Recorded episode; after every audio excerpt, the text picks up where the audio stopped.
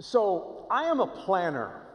I, I, plan things. I love planning things. Whenever we go on vacation, my, my family says we're going out the door to leave on vacation. They're going, Your fun's already over with. We're going to have our fun now. You see, I like planning the trip. I, I'm a planner, especially when it comes to sermons. I, I plan in advance where God wants us to go and what God wants me to say and what sermon series we're going to be in and what passage we're going to be in. I know weeks in advance, months in advance, sometimes a year in advance. So rarely, if ever, do I change my sermon at the last minute. I, I don't do that. I mean, the way I look at it, if the Holy Spirit can lead me at the last minute, He can lead me six months out. He can, he's the Holy Spirit. He can lead me anytime. He doesn't have to wait till the last minute. So I'm a planner. But, but Monday of this week, I changed today's sermon. I had another one planned. And I felt God directing me to another passage. And I said, Lord, are you sure? This is way out of my comfort zone. Last Monday night, I was reading, my son and I were reading and kind of going through the, the memory work of Colossians, and, and we came across chapter 3, verses 12 to 17. And as we were reading that in the living room there, I felt deeply impressed to preach it today. I thought, God, I don't, I don't do that. Now, note, this was four days before the Supreme Court overturned Roe versus Wade. Read with me verse 12. Put on then as God's chosen ones, holy and beloved, compassionate hearts, kindness, humility, meekness, and patience, bearing with one another. And if one has a complaint against another, forgiving each other. As the Lord has forgiven you, so you also must forgive. And above all these, put on love, which binds everything together in perfect harmony. And let the peace of Christ rule in your hearts, to which you were called into one body. And be thankful. Let the word of Christ dwell in you richly, teaching and admonishing one another in all wisdom, singing psalms and hymns and spiritual songs with thankfulness in your hearts to God. And whatever you do, in word or deed, do everything in the name of the Lord Jesus, giving thanks to God the Father through him. I've shared with you over the past 28 months how hard it is to pastor a church. It's been tough. It's been tough for 28 months to lead God's people. I'm not the only one, that's why pastors are quitting. It's hard. Because you see, our nation is divided. God's people are divided. Ever since COVID, Vaccination or no vaccination? Mask or no mask? Election, was it legitimate? Was it a fraud? Political issues, immigration, economy. So many things divide us. Now, having said that, let me, let me say this about the ruling on Friday. I, you know me well enough, you've heard me for 18 years. I am against abortion. I was thrilled with the ruling on Friday of Roe versus Wade being overturned. Years of prayer and work went into that. Abortion at any stage is against God's plan. It is not biblical in any way. He is for life, lives to be saved. I praise God for the ruling. Whenever you hear someone say, Well, my body is my own, I can do with it what I want, they either don't know the Bible or they're, or they're choosing to ignore the Bible because Paul tells us in 1 Corinthians 6 19 and 20, you're not your own. You bought the price. Therefore, glorify God in your body, which is His. So when somebody says that, they obviously either choosing to ignore Scripture or they don't know Scripture. So I was thrilled with the ruling. But having said that, the message God led me to this morning is about our response as Christians to the issues of the day. The believer's response to those out there. Your response to people in here sitting on the same pew or across the room from you. Regardless of your views. My attitude, your attitude as God's people must be right. In the midst of an angry culture out there and a divided culture, you and me, we're to be the ones that show Christ. Not the ones jumping in the fray with everybody. We're the ones I show Jesus. So I've entitled a sermon today, A Message for Today, June 26th. Now, as Paul was writing to the Colossians there, the Christians there, he was writing to a fractured group. The city of Colossae had a lot of different opinions on a lot of different things. There were Colossae was in southern Turkey, it was in, it was in the Anatolia region.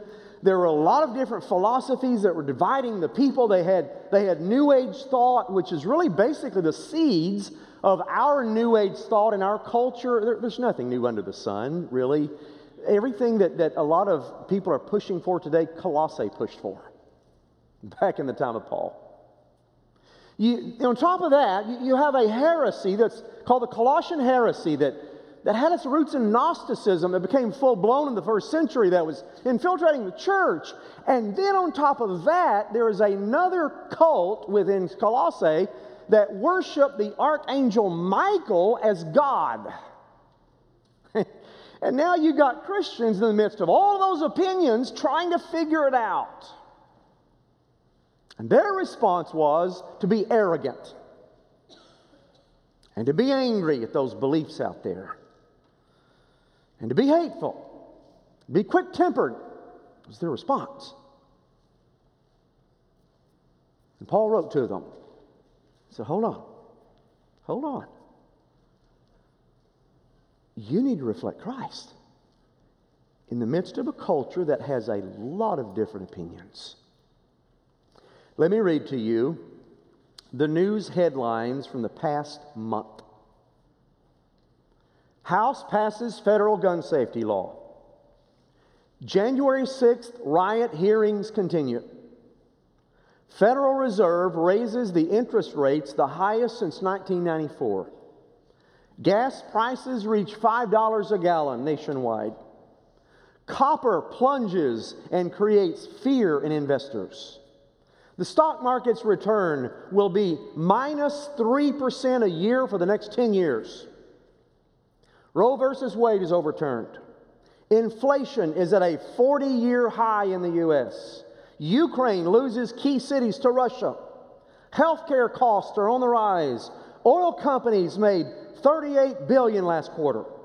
China and Russia both make nuclear threats. The safety of Russian airlines are in question. Chicago Pride Month parade is back after a two year hiatus. And all of us have all opinions on everything I just said good, bad, for, against. We all have opinions. So, how do we as believers respond like Christ? Well, in this passage, Colossians 3 12 to 17, Paul said, I want you to do two things, Colossians. Those are the same two things we need to do. Two things. Number one, I want you to put on something. And number two, I want you to make the call on something. Let me go through those, I'll explain. First thing he said do, number one, was put on something. You'll see on the screen the word is endio. It means to sink into something. verses 12, 13, and 14, Paul said, Put on, put on, put on. So he's telling believers, put on like a jacket or a coat, not something just superficial you put on and throw off. Put on all of these virtues and wear them. It's who you are. Now, notice the first thing he said, verse 12. Put on, therefore, as God's chosen ones, holy and beloved. Let me stop there. Who's he talking to? Christians. Nowhere in the Bible does God ever call God's chosen, lost people, God's chosen. Nowhere in the Bible does he ever call people who are not Christians holy and beloved.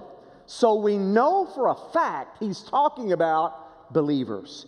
This morning, if you're a Christian, he's talking to you. Now, this morning, if you're watching online, if you're here with us and you've never prayed to receive Christ and you're not a believer, then you have every right to act the way you want, say things you want, post what you want on Facebook and Instagram. You have every right to be hateful, every right to be catty, every right to be anything you want to be. But if you're a Christian, you gave up those rights when you got saved. You don't have those rights anymore. I don't either. So here's what he said Believers, God's chosen, holy and beloved, put on like a coat, compassionate hearts. Compassionate hearts. Compassion. Boy, that's lacking today, isn't it? You read social media, you don't see a lot of compassion from lost or saved either. And the word that's used there, it's translated in the King James bowels of mercy. It's, it's also translated pity. But the word compassion there, splanchnon, it literally means your, your inside. That's why bowels of mercy is, is a good translation. It's your inside. Four different times the word splanchnon is used compared to Jesus. Four times it said he was moved with compassion. And he says, put on compassionate hearts. And then he said, put on kindness. Verse 12. Kindness. Kind. Christians are to be kind people. We're not. We're angry. The word kind there in the Greek is moral goodness. Sometimes it's translated integrity, but it also means benign. Benign, you go to the doctor and you have a, you have a tumor, you're wanting to hear the word benign. You do not want to hear malignant.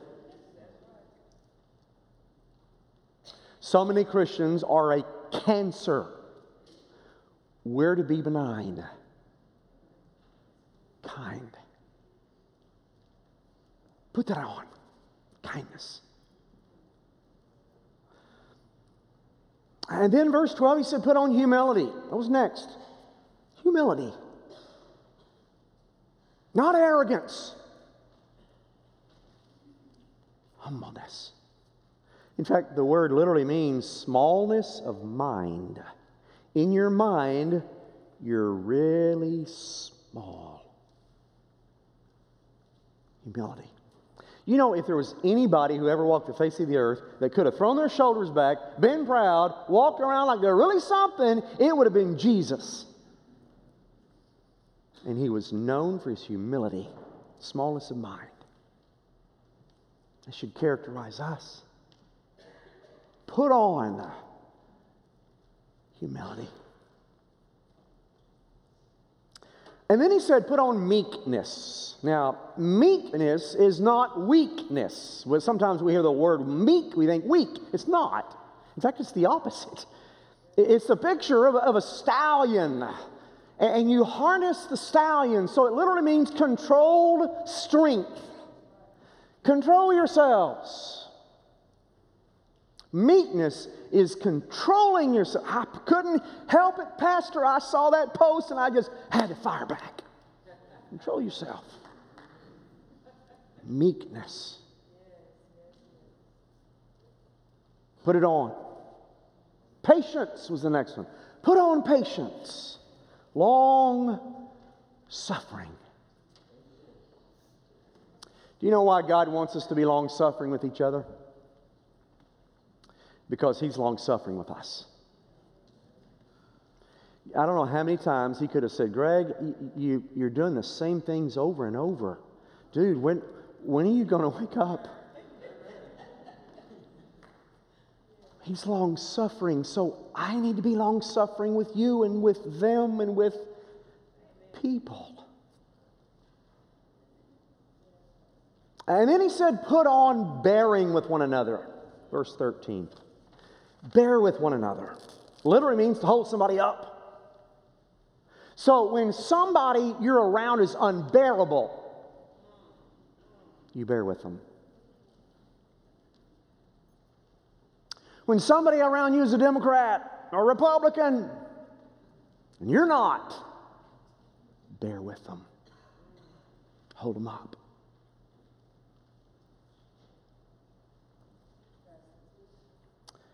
And then he said in verse 13 if anyone has a complaint, forgive. As God has forgiven you. Two things struck me when I read that. The first thing was he compares our forgiveness of others with God's forgiveness of me. Who am I to hold a grudge? Who am I to, to hate somebody? Who am I to get so angry with somebody else? When I go to God every day and say, God, would you please forgive me of my sins? So if He forgives me, I need to forgive you.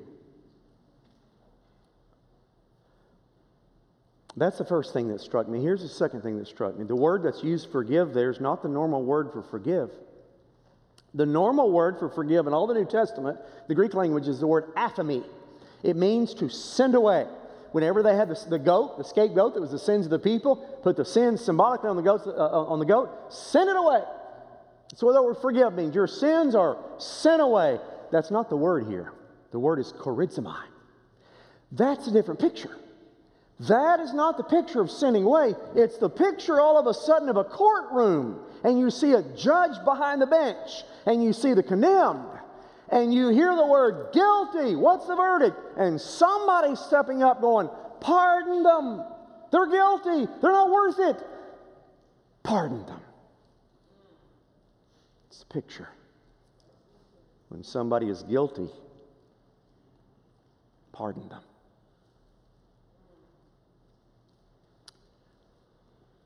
Six year old Tiffany Eunick was playing in a yard in Florida a while back. 14 year old boy from down the street came up, started attacking her, brutally beat her for a good five full minutes. She weighed 48 pounds, he weighed 180. Killed her. His name is Lionel Tate, and they had the trial of Lionel Tate, and he was guilty, no question. Everybody knew he was guilty. And everybody in that town was angry over what happened. Little girl. Everybody wanted the sentence to be harsh, including the judge, except one person Tiffany's mother. She wanted Lionel to be released. Three years of probation and be released. And everybody scratched their head. She, she went to the sentencing. Here's a picture of Tiffany's mother at the sentencing. There she is. In the background, you'll see Lionel Tate. He's the one that killed her daughter. Deweese Eunick was the woman, that's the mother. And here's what she said I quote. She stood by the, behind the, the, the, the podium to the judge and said this quote, Judge, everybody deserves a second chance. Jesus came and died for all of us, right? When we do things wrong, we go to Him to forgive us, right? So who am I to not forgive Lionel? for what he did to my daughter. Judge, would you be lenient? What? What she did, we're called to do.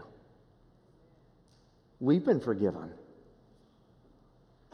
We're to forgive.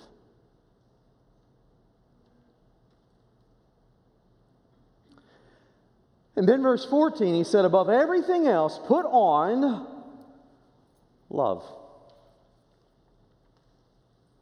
Love. Agape.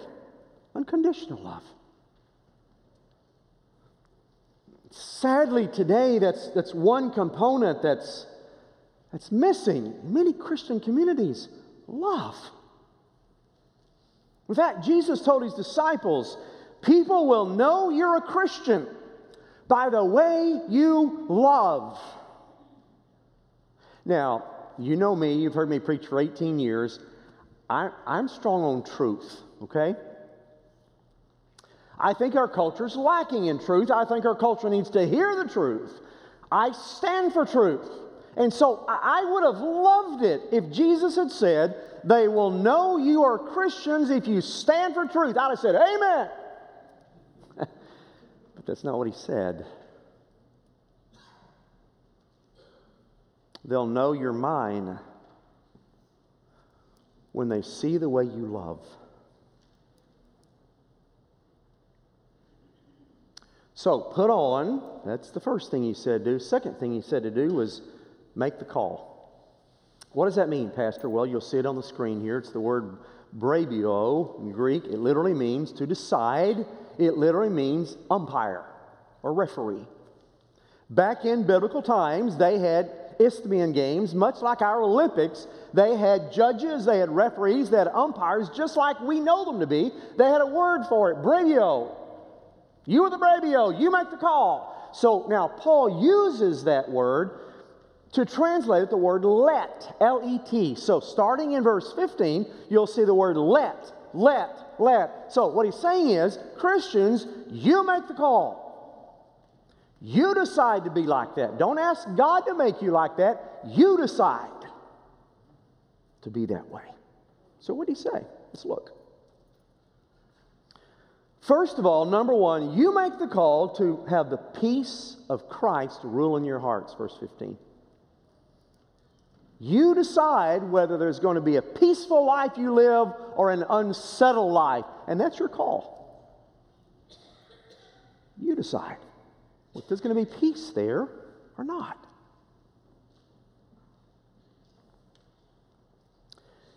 You know, there's not much peace in the hearts of Christians today. What our economy is doing, and gas prices going way up, and what the other political party is doing and whatever, where everything is headed and where our country is headed, there's not much peace. All, even Christians, boy, we're all in an uproar over all of this. Where are we going? What's, where are we headed to? And in Colossae, they were worried about all these philosophies and what it's doing to the church and what it's doing to them. And they were even had the added pressure of, uh, of their necks being on the line for being a Christian. We don't have that. And in the midst of all that, he said, You make the call on peace in your heart. You, you decide to be at peace. That's a good call. And then, secondly, said verse 15, you make the call on being thankful. Be thankful. It's, it's like this phrase came out of nowhere. Be thankful. You know, I, have noticed something through the years. I, I've noticed that whenever I consciously sit down and enumerate all that I have to be thankful for, I, I do that from time to time. Whenever I do that, I notice I worry less. And I'm more gracious. And I give others the benefit of the doubt more. And I'm closer to being what God wants me to be. I've noticed that. And when I'm not as consciously thankful, I've noticed I worry more.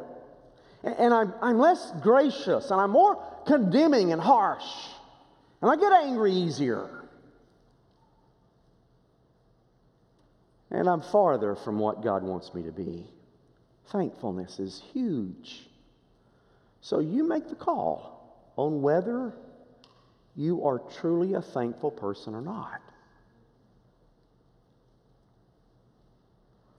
And then he said, verse 16, you make the call on the Bible, the Word of God, the Word of God dwelling richly in you, verse 16. You make the call on that. Now, all of a sudden, Paul draws a connection between the Bible and, and Jesus' words and our lives. For many believers, they make no connection between what the Bible says and what they believe. No connection between what the Bible says and how they live. No connection between what the Bible says and what they post, or how they vote, or what they value. You don't see any connection. And Paul says there is. There's a connection between Christ's word dwelling in you richly. So you make the call on that. Let me ask you this morning how well do you know the Bible?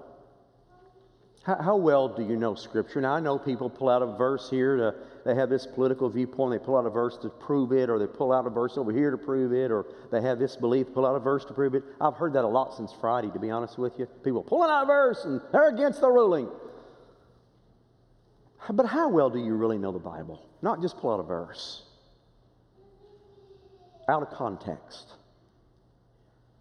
How well do you know it? Do you know it well enough? That it can actually dwell in your heart and it change how you live, how you think, what you believe.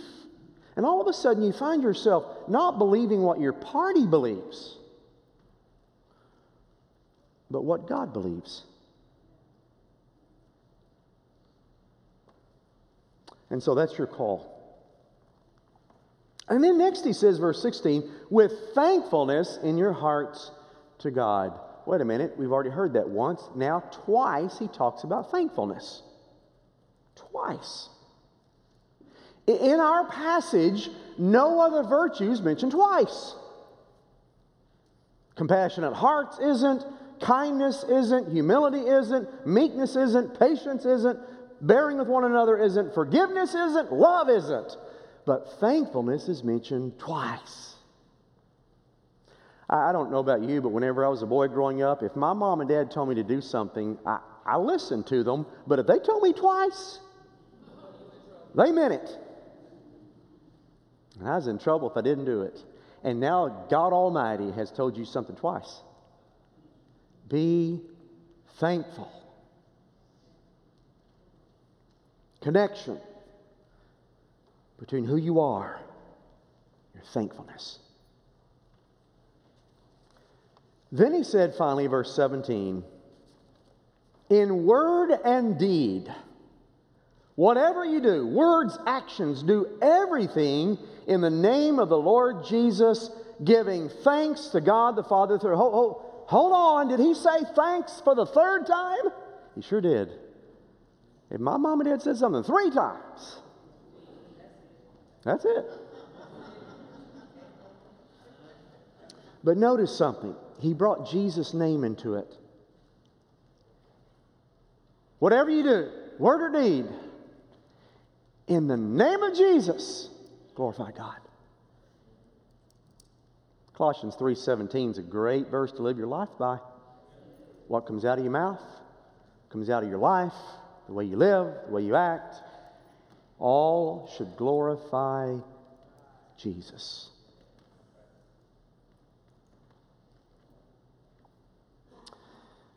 There is an old building in Angkor, Cambodia.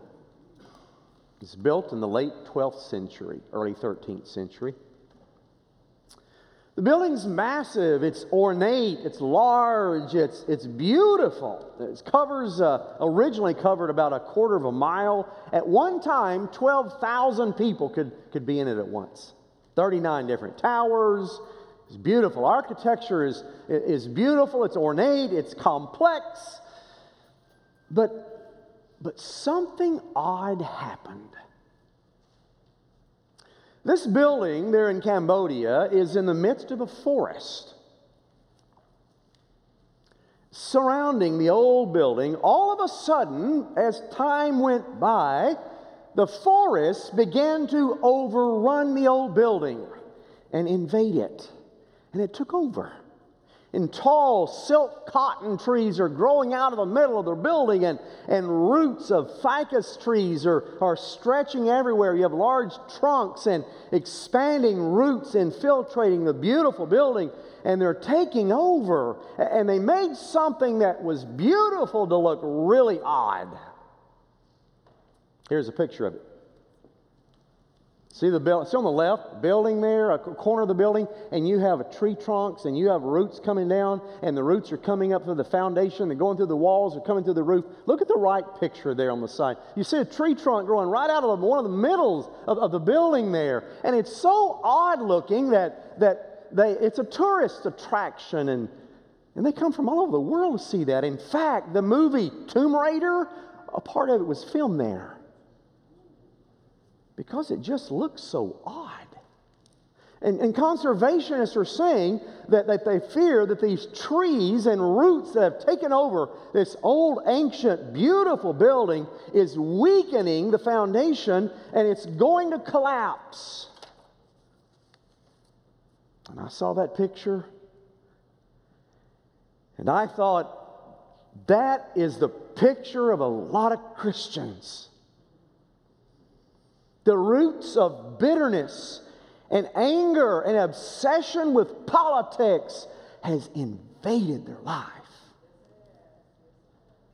It's taking over.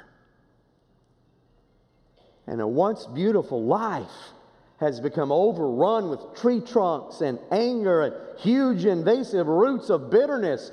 And they just come out looking odd and sounding odd. And these roots have weakened the foundation, their structure, and their Christian influence is about to collapse. May already have. So, folks, don't be like this building and let all those roots of anger and bitterness and what the culture's doing overtake you to the point you just become odd. Be the feet of Jesus, be the hands of Jesus, be the voice of Jesus, and let this passage be lived out in you.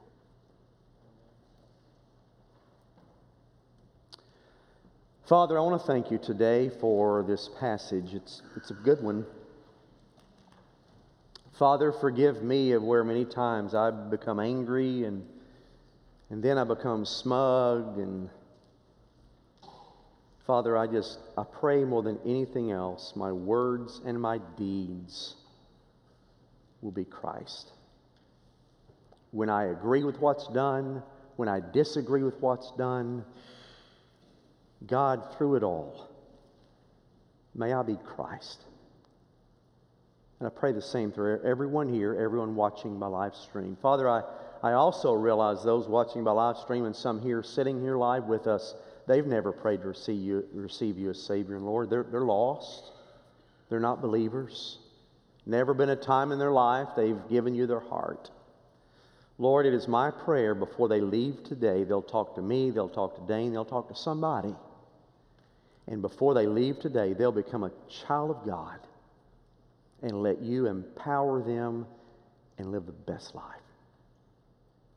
In Jesus' name I pray.